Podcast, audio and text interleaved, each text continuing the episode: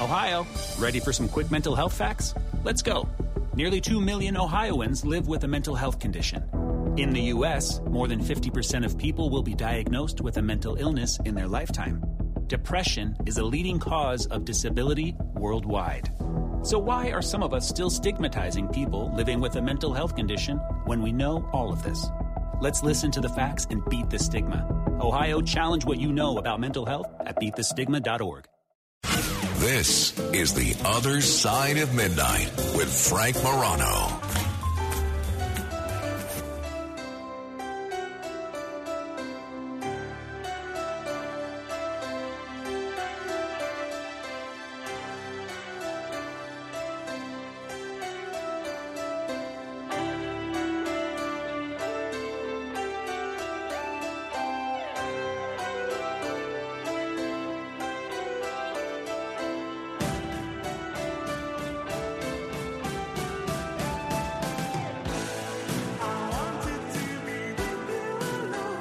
This is the other side of midnight. I'm Frank Morano. I'll tell you, of all the uh, subjects that we covered in the last few weeks, one of one of them that uh, got the most amount of attention was this proposal out of Nantucket to permit topless beaches. I was shocked at the diversity of opinion on this subject and the fact that everybody seemed to have an opinion or at least be interested in it. Well, very fortunate to be joined uh, by the person that started this whole uh, movement in Nantucket, Dorothy Stover, who is a sex educator and a seventh generation Nantucketer. She also happens to be the host of a podcast called um, Nantucket After Dark. Uh, thanks so much for joining me on the radio, Dorothy. Thank you. I'm so excited to be here. So uh, I'm only half joking when I ask this question.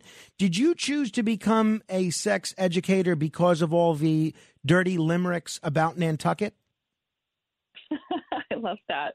No, um, I chose to become a sex educator. Um, well, I mean, the seed was planted when I was in my 20s. I wanted to, you know, I, I just love talking about sex and um, but then it solidified when my grandmother was going through a lot of challenges um, uh, when it came to just her, um, well, for her OB-GYN appointments that I would take her to, um, she had some challenges. So it really solidified a lot of things that we don't talk about. So I wanted to make sure. Hmm. I was on the forefront to talk about these things that maybe have nothing to do with sexual activity, but have to do with just our everyday life. Yeah, well, that's great. Uh, good. For, what, what kind of work were you in before that? I was a matchmaker and love coach. Oh, so you're you've always been in the field of, of romance and and sex and sexuality and things like that. I have, yes. It's been it's been fun. There you go. I can imagine.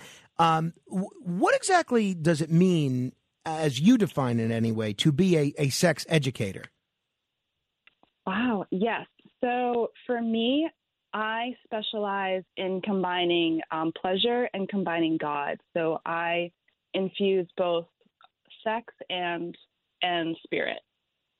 Hmm. And so what that means is to um, I call in God into the bedroom. And for people, whether they are the, themselves or a couple, um, to be able to connect with God through pleasure and heal themselves and activate um, their best self. And uh, well, that's interesting. When I first learned about what's happening in Nantucket in the Wall Street Journal story, I had a, a bunch of thoughts. One of them uh, was I thought, how great is it that uh, Nantucket, like a lot of other towns in New England, utilizes this town meeting form of government? I just love that style of direct democracy. I'm curious, uh, we'll, we'll get to the proposal for the beaches in just a moment, but in general, having lived in Nantucket for a while and having family in Nantucket for a while, how do you feel about that town hall meeting style of government, which is so big up there? I think that's been the best part of this whole experience is the true democracy, right? Like we're putting the hands, we're putting power in the hands of the many, and so Nantucket has that that a beautiful tradition, which a lot of towns have gotten rid of. Um, and so, yeah, I just love town meeting. I think it, it can be tedious, and but that's part of um, the responsibility. Oh, that, I think it's great. I wish every town would have, would have something like this. I know. Yes. All right. So tell us about your proposal to um, allow beaches in Nantucket to be topless. What motivated you to do this? Why is this so important to you? Yeah. So a few years ago, I saw this. The, the seed was planted a few years ago when I saw this um, cartoon that was of a man and a woman both topless, and they had the same exact body. And he said, Helen, how indecent of you. And so that that planted the seed that it really made me think. Right, they have the same body, and but they're not able to be um, topless. And when I was at the beach last summer, I was laying out, and I had this moment where I just wanted to take my top off and lay out in the sun. And I realized I couldn't. And I was looking around the beach. I'm like, wait, there are men that have bigger breasts than I do. Why am I not able to do this? And as a sex educator, um, I know that breasts have both men and women's chests have mammary glands, have nipples, have um, breast gland tissue. So they're they're pretty much the same. So when it comes down to it, it's like, wait, why is a man not able to be topless, but I am? And as I researched, I realized there was so much more um, to the history of bathing suits and and bathing in general, which was very fascinating you know, I know this has been litigated in New York and a bunch of other states, but what is the law in most states regarding, um, uh, for lack of a better description, nipple equity, allowing men and women to uh, both walk around openly without a top? Yes, there's definitely states where it's it, all public places you can have top freedom. Um, and I know in the town of Austin, Texas, you're able to have top freedom. In Massachusetts, it's a you're not able to have that. You have a three hundred dollar fine as well as a possible three year sentence, and being on the um, sex offender list. Oh, sex offender list, really? That's uh, yes. That's something. So, uh, okay, so you proposed this article, and if people just tuning in, we're talking with Dorothy Stover. Uh, she is a, uh, a sex educator and seventh generation Nantucketer, also the host of uh, the podcast Nantucket After Dark. You proposed uh, this article, and ultimately, the it was a very contentious meeting, probably one of the more uh, passionate meetings on both sides of the issue that this town hall council has had in a while. But ultimately, the the town hall meeting chose to adopt your article, right? Correct. Yeah. So, what happens next? Right now, the article is at the um, state level. So, from there, um, Governor Healey will um, use her team and talk with her team and go through and see if this is constitutional or unconstitutional. And currently, the law is unconstitutional. So I would think that she would be going with what the town is looking to implement. Interesting. Okay. Well, but so Nantucket is in is in Massachusetts, right? Correct. Yes. But the the governor of Massachusetts eh, is I, I was I thought Charlie Baker. Oh, did I get that? It's um, Governor Healey. Did I say it wrong? Maybe she's running for governor. I, I see. Oh, I, I, oh, I think she's the attorney general there. The attorney, thank you so much for correcting me. I appreciate. It. Okay, no, no, I'm, I didn't mean to correct. It was just my own confusion uh, of who's who in Massachusetts. That's what I get for being a uh, a lifelong New Yorker. Now, when we talked about your proposal on this show, so do you have any idea of what the timetable is for the attorney general to approve or disapprove this article that was adopted by the town meeting? It's three months, ninety days from when it was submitted. And so I believe it was submitted at the end of May. And then, so I believe she has until August or September. So about that, about that range.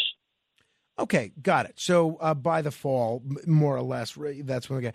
Yeah. When we talked about this uh, previously on air, a lot of callers, I'd say the consensus position was that it's fine to have a certain section of the beach where women could go topless, but uh, people should be able to choose that sort of a, a, thing rather than have have it surprise them, especially if they're there with families. What under your proposal, if it's adopted and approved by the attorney general, would it be the whole beach or would it be certain sections of the beach?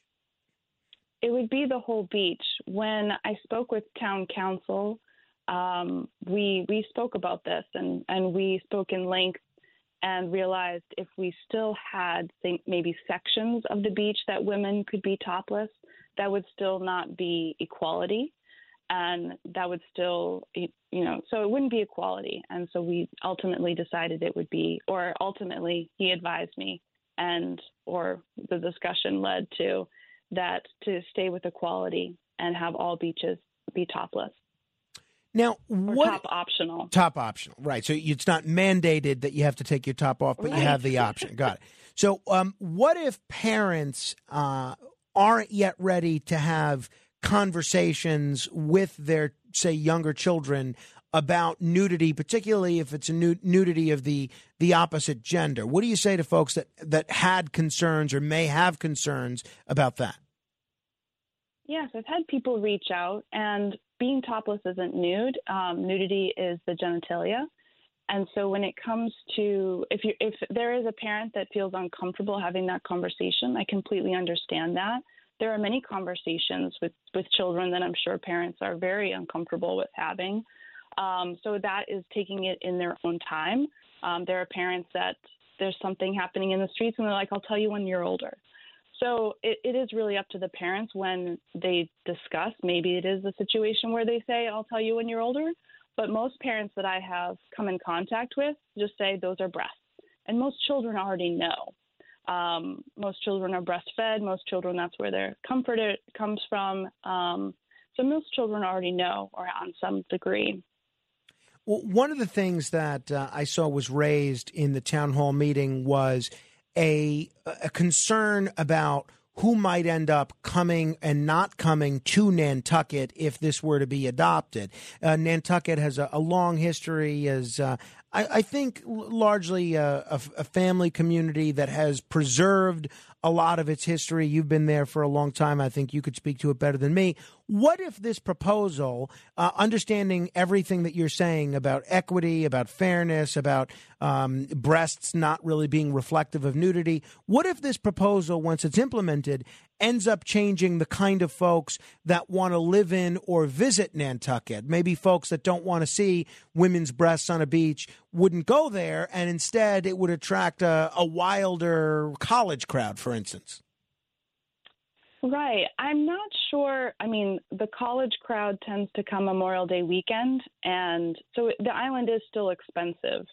Um, it's it's definitely it, will always have this um, community feel to it, and and for sure, um, I've had people who've reached out that are like, this is actually supportive of my family. So island families that are in support of this, um, other people that have been coming to the island for you know 30 years they're like this is supportive of my family so i think there's already people here and c- people that also visit the island that this is very supportive of and so I, I don't necessarily see this being a big change it's something that I've actually just learned people have been doing all over the island. It's just not legal. Hmm. Hmm. Do, do you think that uh, people in general are, and Nantucketers specifically, do you think they tend to be a little too uptight about seeing women's breasts? No, we're definitely a different, you know, being on an island, we're very different and, and we have that history of being different. And so, I mean, in the 70s, we were a bunch of artists. You know, there was a big artist community, and there still is. So, we're, yeah, I would not say we're uptight about it. Um, what do other communities like Cape Cod and Martha's Vineyard do on their beaches? I think there are a couple of beaches where there's relaxed um, understanding when it comes to the beaches on the Cape. Um, I've definitely had some people who have reached out from the Cape that love this and are looking if this passes that they would like to implement it on their beaches. And let's say the attorney general does rule that this is unconstitutional and they don't allow the Nantucket uh, article that you've proposed to be implemented. What's then the next step for you in your mission to allow topless optional beach bathing, uh, sunbathing in Nantucket? If this passes, is that did I hear you correctly? No, if the attorney general doesn't allow it to pass. Ah, you know, I'm taking it one day at a time, so I haven't thought that far. um, it, I'm yeah, just taking it as it comes. So, so I haven't, uh, yeah, I haven't gone that far. All right, and in general, on your podcast, uh, Nantucket After Dark, what uh, what kind of issues do you cover generally? If people want to listen. Yes, so we connect God and spirit, and we also discuss um, anything anything on the spectrum of sex and relationships with spirit in the mix. Um, and uh, you know what you mentioned your experience with your with your grandparent. It's you know there's been a whole bunch of articles that have been well documented about, uh, in part because of um, the graying of America, in part because of uh, performance enhancing drugs like uh, Viagra and Cialis, that there's been an uptick in the number of senior citizens that are remaining sexually active later in life. Is that your experience based on your research? On research, for sure. Um, there's and that's I think uh, our society seems to think that sex stops at a certain age, and actually it can become this beautiful, um, beautiful experience for people well well into their hundreds. So you you can still be active for sure. Into their hundreds. Wow. I have yes, I've I've I've definitely seen some some information. So it's I think yes, you can have a sex life um, in your adult life at any age. Um, one of the things that we've also talked a little bit on, on the radio about is a budding movement, both in this country and in Canada, towards uh, polyamory or polyamorous relationships. There's a lot of TV shows uh, that, both reality shows and scripted shows, that deal with this. Are, is that something you're noticing? Um, um more people shying away from monogamy and more towards polyamory? I am seeing that actually. I find it fascinating, um, and I'm definitely of some. I'm definitely someone who believes people should love freely and be in relationships, and how that ever how that looks for them. Um, so giving people freedom to be who they are in in whatever capacity.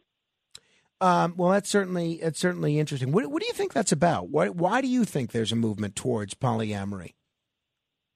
I think there's the movement towards polyamory because there for so long there's been an expectation that our significant other should be everything to us mm. and we should be everything to our significant other. And this just isn't true. We um, there are different parts of relationships that where you could potentially find someone that is a better match but yet you maybe have a partner that's a different match in, in another area. So i do believe that people are looking to not necessarily put so much pressure on their part their partner, but to have um, love and experience love in different ways, and that doesn't necessarily include sexual activity. So hmm. uh, we can have love in different ways. Yeah, uh, Dorothy. Let me uh, end with this, uh, which I think will take into account your experience as a matchmaker and your experience now as a uh, a sex educator and a podcast host that deals with some of these relationship issues. If people are um, not in a relationship currently, but they'd li- they'd like to be. Let's say they're dating. Let's say they've just gotten out of a long term relationship. Give folks, be they male or female, um, you know, uh, gay or straight, give folks an idea of uh, one pro tip that they can use to woo someone that they're trying to court. Give uh, what's a common mistake people make that you can help them avoid. The most common, well, I can tell you the, what people are looking for. Every, every single person when I was matchmaking was looking for the same thing, and that was someone comfortable in their own skin. So if you are comfortable with yourself and you love yourself, that's really going to shine through when you're on a date. And that's dating is a weeding out process. So it's not something where you're looking to snag somebody. You're looking to be your true self, and you want to make sure you're with someone who's their true self. Hmm. So it's weeding things out. That's certainly good advice uh, when it comes to dating or anything else. Dorothy Stover, uh, thanks for getting up early for us. Uh, good luck with what what you're doing up there. Please keep us posted on how things are unfolding. Thank you so much, and thank you so much for having me. Thank you. Uh, our pleasure. If anyone wants to comment on uh, any portion of our conversation, we're going to do 15 seconds of fame next. 800 848 9222. Uh, we have one, two, three open lines, and you could comment on anything you like for 15 seconds. 800 848 9222. Straight ahead. The other side of midnight. midnight.